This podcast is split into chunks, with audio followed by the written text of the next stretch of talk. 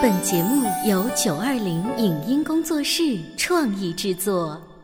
潮爸辣妈节目版权归合肥市广播电视台所有，任何未经允许的传播行为均属违规。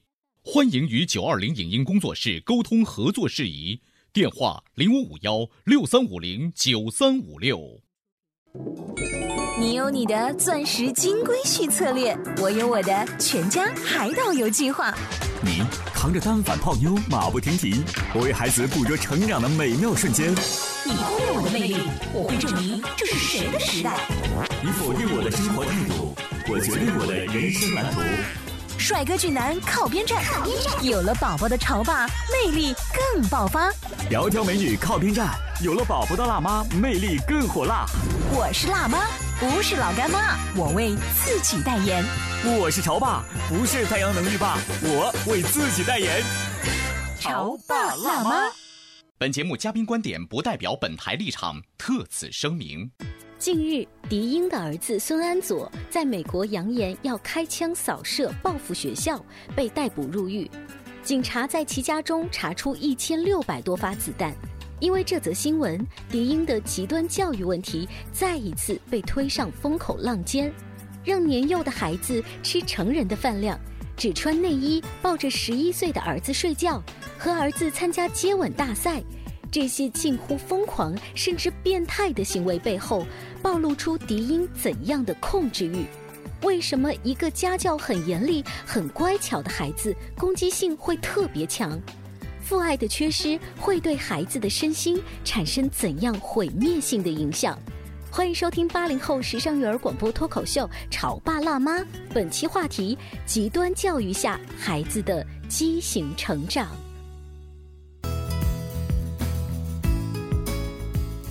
欢迎收听八零后时尚育儿广播脱口秀《潮爸辣妈》，各位好，我是灵儿。大家好，我是小欧。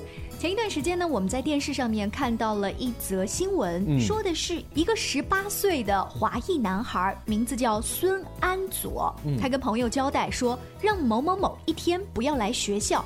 因为他要扫射学校啊，之后呢，警方就从这一个男孩孙安佐家中搜出了防弹背心、手枪，和超过一千六百发的子弹。对这个新闻我看过了，当时我看着新闻的时候，我就想，哇，这个男孩他们家的这个武器装备啊，能够为整支部队服务了哈。嗯，当然了，这件事情是发生在了美国的宾州。这个本来呢，就是打开了新闻看完了就算了哈，没有想到呢。隔天，我们又看到一条连续的报道，是这个十八岁的孙安佐，他的爸爸妈妈呀是在台湾还小有名气的演艺明星。是他爸爸是那个叫孙鹏，嗯，妈妈呢叫狄英。说到这个狄英啊，有一首歌正好是他的代表作。看就是你叫我的名，不管前途我不惊，好野山家拢是你如果说一个明星的子女因为教养方法不当啊，遇到了这样的事情，这个新闻被大家茶余饭后聊到这儿也就结束了。可是呢，记者嘛，总会是深刨其中最最核心的案底部分。突然惊人的发现啊，这个男孩孙安佐的妈妈狄英，她曾经两次上过台湾地区最火红的一档电视节目，长达十四年的《康熙来了》。在《康熙来了》呢，时隔不同的年份的时候呢，他都在节目当中讲述了自己养育孩子的一些很棒的观点。其实啊，在好几年前啊，这个迪英做客《康熙来了》的时候，他的一番言论就引起了宝岛台湾很多网友的各种争议。就是这么一个奇葩妈妈，她的育儿经太奇葩了。我们看看她的育儿经到底奇葩在哪里，好不好？我一天盯他吃饭七个小时，我就陪他做七个小时。他一直儿子赶快。七小时是别人上班的时间。为什么？因为我一个暑假一个月，我就把他养胖五公斤。所以是有栋梁筛选会，是不是？哎绝对是没有问题的。那你不怕他变成很胖很胖吗？不可能，因为他吃饭超慢的，所以我说一天喂他七个小时，他一餐可以吃两个多小时。就有一天那个狄志杰说，不可以看电视。嗯，我给他看七十六台，就是啊，那个日本的大胃王吃饭。这种妈妈，我只有两个念头。哎呦，第一个就是我赶想赶快长大，再不要被你掌控住，脱离你的魔掌魔掌。另外一个就是说，我现在赶快得忧郁症。听说，迪英会拖到只剩下内衣让他儿子抱。没有，现在没有啦。自从我儿子坚持都要跟我睡，我就没有。可是他会抱着你睡，是不是？他每天一定要抱着我才要睡。他说儿子会咬他屁股啊。对，会有。现在还会？我跟你讲，我坚持的到底是什么？什么？到现在还是会，因为出于恨意吗？也不是，他喜欢跟我玩。从刚才的那一段音频当中，大家大概可以听到他在管儿子吃饭、考试，甚至是睡觉。哈，已经已经十一岁的孩子了，还要跟妈妈一起睡觉，甚至还要咬屁股玩什么的。而且在十岁的这个年纪，还经常摸着妈妈的胸部说。妈咪，你的胸部好 Q 啊！嗯，而且他的妈妈还带着儿子参加热吻比赛，竟然还夺冠了。所以这样子的一个事情，这位控制欲过强的明星妈妈，终于把儿子送上了这样子的一个打着引号的前程。今天我们的直播间就为大家请来了终结心理咨询的顾旭顾老师，欢迎您。欢迎顾老师，大家好。顾老师，在您的工作范围之内哈，您是否也觉得迪英这个妈妈是一个奇葩妈妈？应该说啊。从我们的这个呃心理咨询的过程当中，嗯，我们发现，这样子的妈妈在现实生活当中不显眼，嗯，但是呢，她给孩子带来的心理上的这种影响，嗯，非常显眼。很多的来访者走进咨询室。他面临的是一个现实生活当中的痛苦的情绪问题，嗯，但是顺着这个痛苦的情绪的问题，我们往心里头扎的时候，嗯，就扎出来了藏在后面的不显眼的妈妈。嗯，我看了刚才我们说的这几则新闻下来之后啊，宝岛台湾的网友终于发了一条信息，呃，言论，他是这么说的：你看看，还是出事儿了吧？嗯，所以通过网友的这句话，我能够体会出就是。在他们心目当中，就像是第一只靴子落地了，他们一定会期待着第二只靴子会落地。在您看来，是不是也是这样子？是这样子的，嗯，也就是说这个事儿。迟早的问题，嗯，你是从哪些细节看出来的，顾老师？啊，我们实际上刚才这个音频当中已经说得很清楚了，嗯，其中有一个一开始我们提到的，就是吃饭问题，嗯，其实吃饭问题本身，它控制孩子的这个吃饭的量，我们说这个控制是往大的控制，啊，往大的地方去控制孩子，实际上它就是对人的一种本能的控制。注意，在我们的心理咨询过程当中。对人的本能的控制是会造成这个人人格上的变异。嗯，什么叫做本能的控制呢？比如说我们的吃、嗯、睡、拉，嗯，还有情绪。比如说有的小孩子要哭，这个哭是不是一种本能啊？嗯，但是很多家长说不允许哭，哭什么哭呢？不行，嗯，不能哭。其实这就是一种本能的控制。嗯，你要知道，所有的这种本能的控制。必然会导致孩子的人格上一定会出现问题，我们管它叫人格障碍。是，你看，呃，迪英还真的是很有意思。他在节目当中说，要给他十一岁的儿子强行的一个成人的饭量。哇，这个妈妈，他当时强调了一句，是说他的孩子啊，因为是比较瘦小，所以呢，他想用少吃多餐、细嚼慢咽的方法，是让他长身体好，就是中国传统母亲的那一句：“我还不是为你好。”他这个超过了，超过了。对，因为很明显的，他是在用一种量化的这种强迫的行为，嗯，对孩子实施施虐啊。我们可以讲叫做就是一种虐待。这种虐待不是拿鞭子去抽这种血淋淋的，对，他是用一种和母子之间的这种亲情的爱，嗯。嗯，就是他是利用的是孩子对妈妈的爱，嗯，来施虐，嗯。啊，这一点其实。在整个事件当中表现的淋漓尽致。哦，那您说这要是说这是一种施虐，那刚才呃妈妈在节目当中说到了，说孩子考试没考好，儿子已经跟妈妈解释了，说这次考试很难，可是妈妈不相信，一个电话知道班主任那去了，班主任都说了，全班这次考的都不好。就是顾晓老师通过这个小的行为，是否你也能看得出来，这个对孩子要求严格的妈妈还是表现的很不一样？当然，他从某种角度上从来没有考虑过孩子，嗯，他考虑的只是他的控制。嗯，就他不相信孩子，对，就是孩子呢，他必须要随时可以控制住。他对孩子挣脱他的这个控制范畴，他是有极大的恐惧的。为什么考试不好，或者说是担心孩子讲了假话这件事情，是有可能孩子长大的表现就摆脱你的控制的表现呢？对啊，因为孩子如果失去了这种控制，包括学习成绩啊，包括吃饭呐，包括睡觉了，会给这个妈妈的内心带来焦虑、恐惧和不安。嗯，这个是他自己内心的原动力。就是他自己没有安全感，所以要控制好儿子这事儿呢，咱们就觉得啊比较靠谱。我天天有这个事儿呢可以干。是对，也就是换句话说，儿子可能是他在这个世界上唯一一个可以让他感觉到安全感的这么一个地方。好吧，那顾老师既然说到这里，我们就得谈谈这节目当中更让我们觉得哗然的一个部分了，就是十一岁这个年纪了。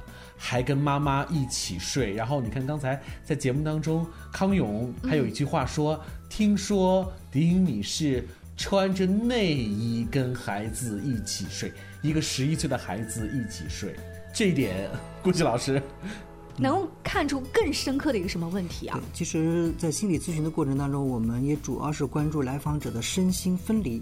什么叫身心分离呢？就是他自己的思维。和他的潜意识是不在同一个轨道上的，嗯啊，这个是身心分离。举一个最简单的例子，跟妈妈睡，尤其是超过五岁到七岁还跟妈妈睡觉的孩子，尤其是男孩，嗯，他的心理年龄会停滞在那个阶段当中。哦，还好我好险，我是上小学前一夜，终于不跟爸爸妈妈一起睡。那基本上也是在六岁，六岁啊，所以六岁上小学是一个很重要的这个这是一个节点，对。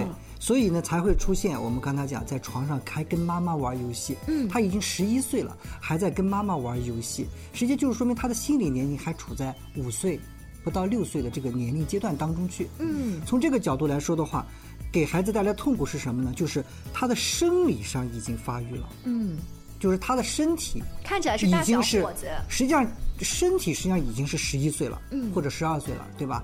但是他的心理年龄只有五岁到六岁。这个就是我们讲的这个身心的分离。嗯，所以说到这里，到底是儿子离不开妈妈呢，还是妈妈离不开儿子，所以一起睡呢？说到这里，我们有好多好多问号，就是这个儿子为什么成为这个样子，而？这个妈妈为什么是这样的一个妈妈呢？包括我们节目做到这里，大家有没有听到我们提了一下爸爸呢？就说了一下他爸爸也是台湾著名的艺人，叫孙鹏。然后呢？然后就是被 整个生活被妈妈占领了哈。我们稍微休息一会儿，广告之后，我们继续请顾旭老师给我们一点点分析，这到底是怎样的一个奇葩家庭？潮爸到，辣妈到，准爸到，育儿专家。请！中国内地首档八零后时尚育儿广播脱口秀，陪你一起吐槽养育熊孩子的酸甜苦辣，陪你一起追忆自己曾经的小世界。潮爸辣妈，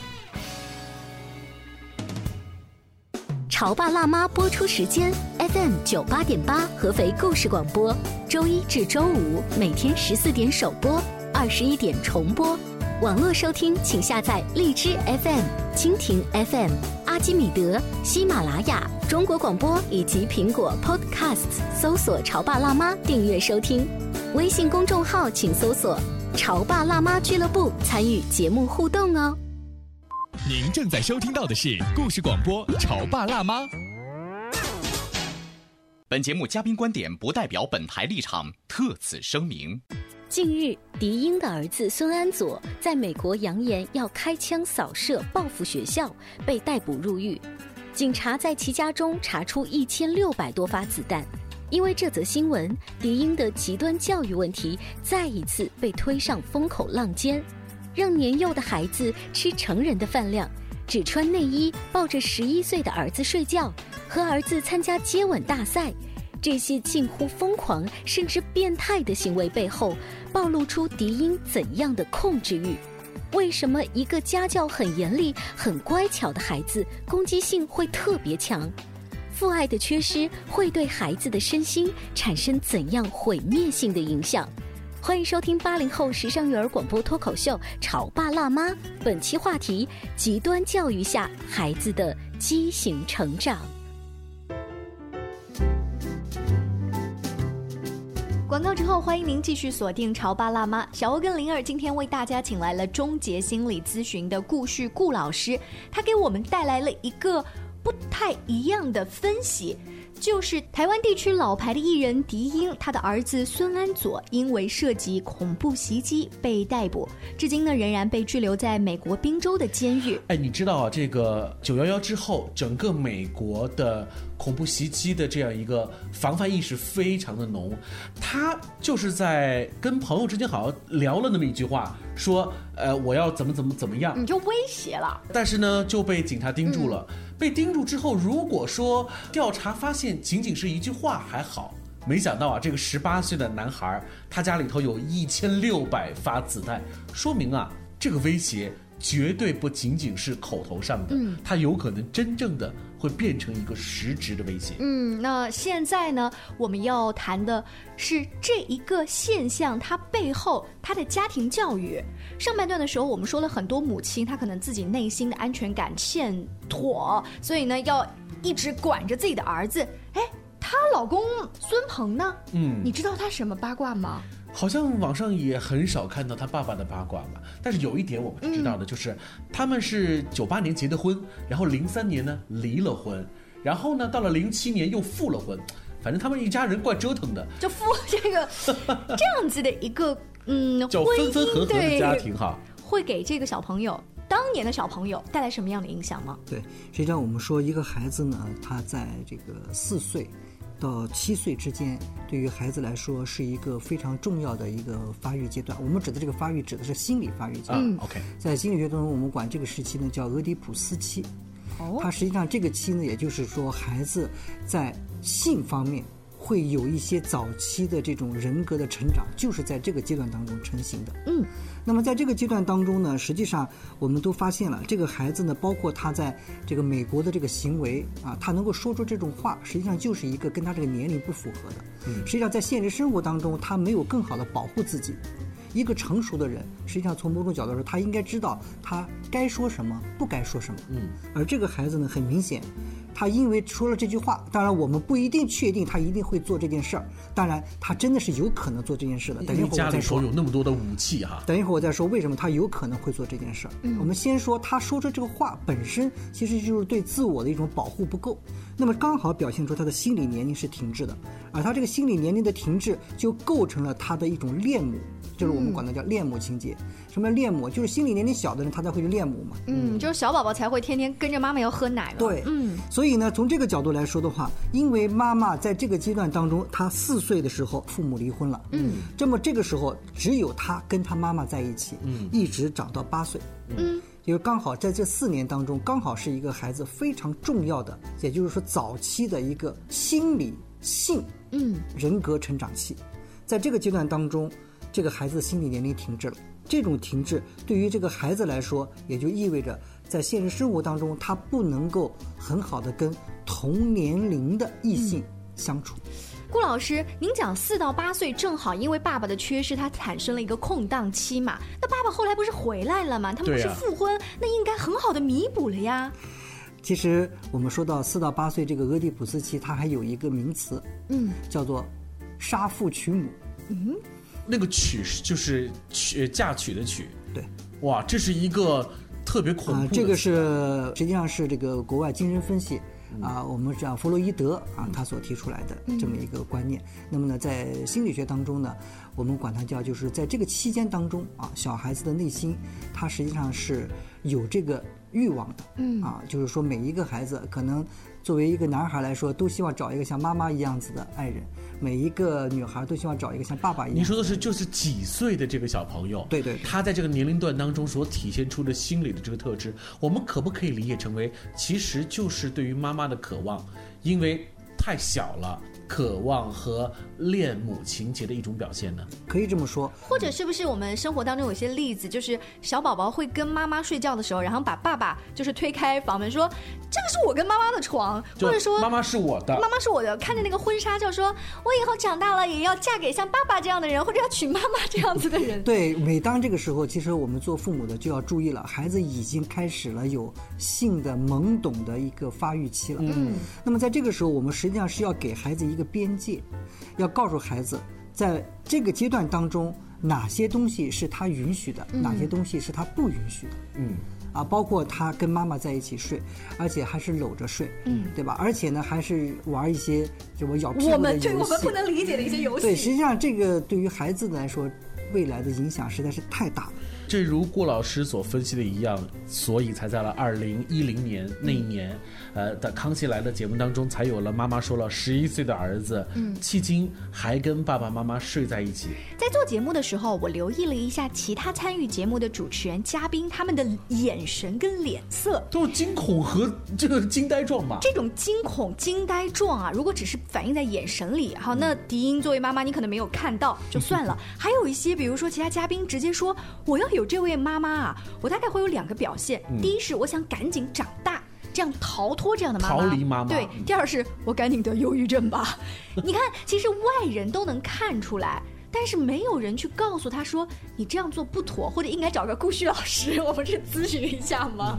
对，因为如果孩子在这个环境下成长，所有的人都没有意识到孩子的内心，他有一样东西是不断的长大。嗯。最终他有可能会长成像一个。核爆炸一样子的蘑菇云，嗯，什么东西呢？就是他孩子内心的那种攻击性，这个才是真正导致这个孩子最终在现实生活当中遇难的这么一个核心的心理元素。为什么一个看起来被妈妈管得特别严、特别乖的小孩，攻击性会变得很强？举三个例子，大家一听就明白了。第一，吃饭的时候他没有自我。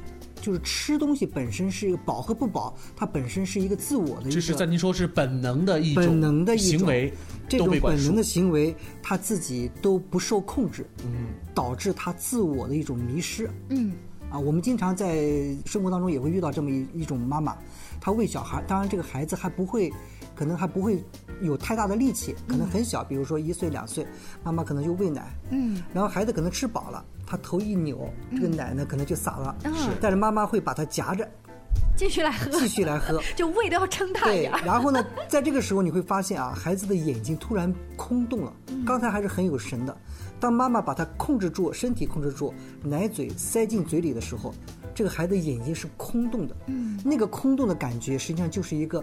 在那一个当，他的灵魂已经出窍了，哦，好有画面感啊！就是自我已经完全丧失了，就跟那个眼睛跟鲨鱼的眼睛一样，嗯，就完全丧失了。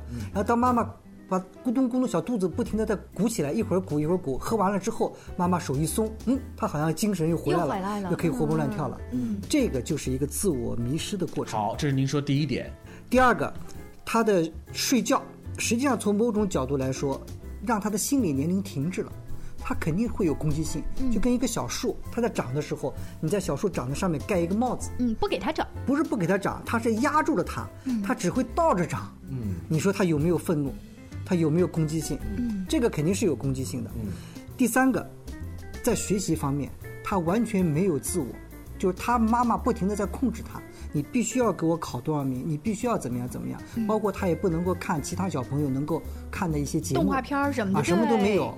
也就是换句话说，他内心所有追求快乐的欲望，不说百分之百，至少百分之八十是被剥夺的。嗯，你说一个人的快乐被剥夺，他有没有攻击性？嗯，所以难怪啊，听了这个顾旭老师的解释之后，我才明白了为什么这几则新闻的台湾地区的网友评论说，另外一只靴子终于落地了，原因就在此。别忘了，我们在节目的下半段开场的时候还提到了他的父亲也是台湾小有名气的艺人。那么好不容易分分合合，最后又回归到家庭，应该一家三口其乐融融，也加入到育儿的这个大队伍当中来。就是从顾旭老师的分析当中，他爸爸是不是也爸爸去哪儿了？中间或者我有点猜测，他们夫妻之间的感情到底是怎么样的？这就是我们讲的虎妈羊爸的模式。虎妈。羊爸就是你对孙鹏这位爸爸并不了解，你都能感觉出他可能像羊的性格。对，事实上来看啊，我们也能够感受到一点，也就是离婚的时候，对吧？孩子跟妈妈在一起，那个时候孩子是四岁。对吧？然后跟妈妈睡到八岁，这个呢是我们是可以理解的。嗯。但是呢，你复婚了，这个孩子已经八岁了。嗯。然后依然你允许孩子跟妈妈一直要睡到十一岁，还要朝上。就复婚了还不赶快赶紧到自己的房间里去，是不是？并没有。从这个角度来说，我可以感受到，嗯，他妈妈的强势。是啊，你说妈妈不强势，为什么会带儿子参加这个热吻比赛，还获得了冠军？嗯，且不说宝岛台湾这个主办单位，你们是怎么考虑的哈？就是答应他们俩这样的组合来，就是大陆这边是绝对不允许母子参加这种活动的，那是绝对不行的。这热吻哈，我们再强调一下，kiss 啊。嗯，从这个角度来说的话呢，我们也可以感受到这个孩子的内心的痛苦。嗯。而他内心呢，实际上是压抑了很多的这种攻击性，所以他为什么要准备那么多的兵器？嗯，其实他准备的每一样的兵器都是他内心攻击性的一种表现。我们讲攻击性是抑郁症的最主要的原因所在。哦，只不过抑郁症是把攻击性朝内了。嗯，实际上在我们的心理咨询过程当中，我们发现抑郁症它的表现有两种，一种是攻击性朝内，就是自己自己伤害，自己把自己伤害。比如说自杀啊、跳楼啊，那还有一种方式呢，就是他自己可能没有胆量去伤害自己，他可能会勾引别人伤害自己。哦，这是我们发现的第二种抑郁的形式。嗯，比如说他去抢银行，其实很多人是有抑郁症的，他去抢银行不找死吗？嗯，其实就是因为他有抑郁症，险带回自己身边还是他的目的只有一个，还是那一个，就是。就是攻击性朝内。那如果说他直接带着这一些子弹去伤害了他的同学，这是攻击性直接朝外了。直接朝外了，那么他有这种伤害别人的动力。嗯，你知道法律就是法律。当警察通过这个办案的时候，发现了这么多的这个子弹，我们就有理由相信他事实上也就具备了伤害别人的一种可能。对，而且这种可能通过。我们的分析来说是完全具备的。嗯啊，当然了，我们在节目当中呢，如果你只是抱着这种八卦呀，听这种娱乐明星家里面出了这么一个丑事儿的新闻来听一听，可能就过去了吗？他对我们自己的小家庭以及育儿会有一些什么样子的思考？这才是顾老师今天做客我们直播间最想提醒大家的。所以我们更多的建议，有男孩的家庭当中，最好在孩子七岁之后。树立起父亲的威严，嗯，这样子呢，让家庭呢，这个孩子呢，他有一个跟父亲身上能够吸收到阳气，阴阳的阳，嗯，吸收到阳气的这么一个机会，这样子对孩子以后将来的成长，他承受挫折的能力、适应环境的能力以及人际关系都是非常有好处的，嗯，也就是换句话说，阴盛阳衰的家庭对男孩子的伤害最大，最大，对，嗯，七岁。真的要等到七岁吗？如果你现在听到了节目，可以的话，我们甚至可以把这个年纪再往前。不都有种说法吗？说爸爸陪伴的孩子，小朋友也更加活泼，更加聪明。是我们为什么不早早的尝试呢？今天我们的节目当中知道了宝岛台湾的一桩特别奇葩的事情，后来又淡出了儿子关于坐牢的新闻。我们发现啊，真的关于亲子话题，呃，沉重的方向大抵都是一致的。还记得几年前我们谈到的李天一的案件吗？其实也是一个和家庭养育和孩子成长等等相关联的话题。更多关于育儿教育的一些交流互动，大家也可以持续关注我们的节目，可以在微信公众号里搜索“潮爸辣妈俱乐部”。下期见了，拜拜！再见，再见。以上节目由九二零影音工作室创意制作，感谢您的收听。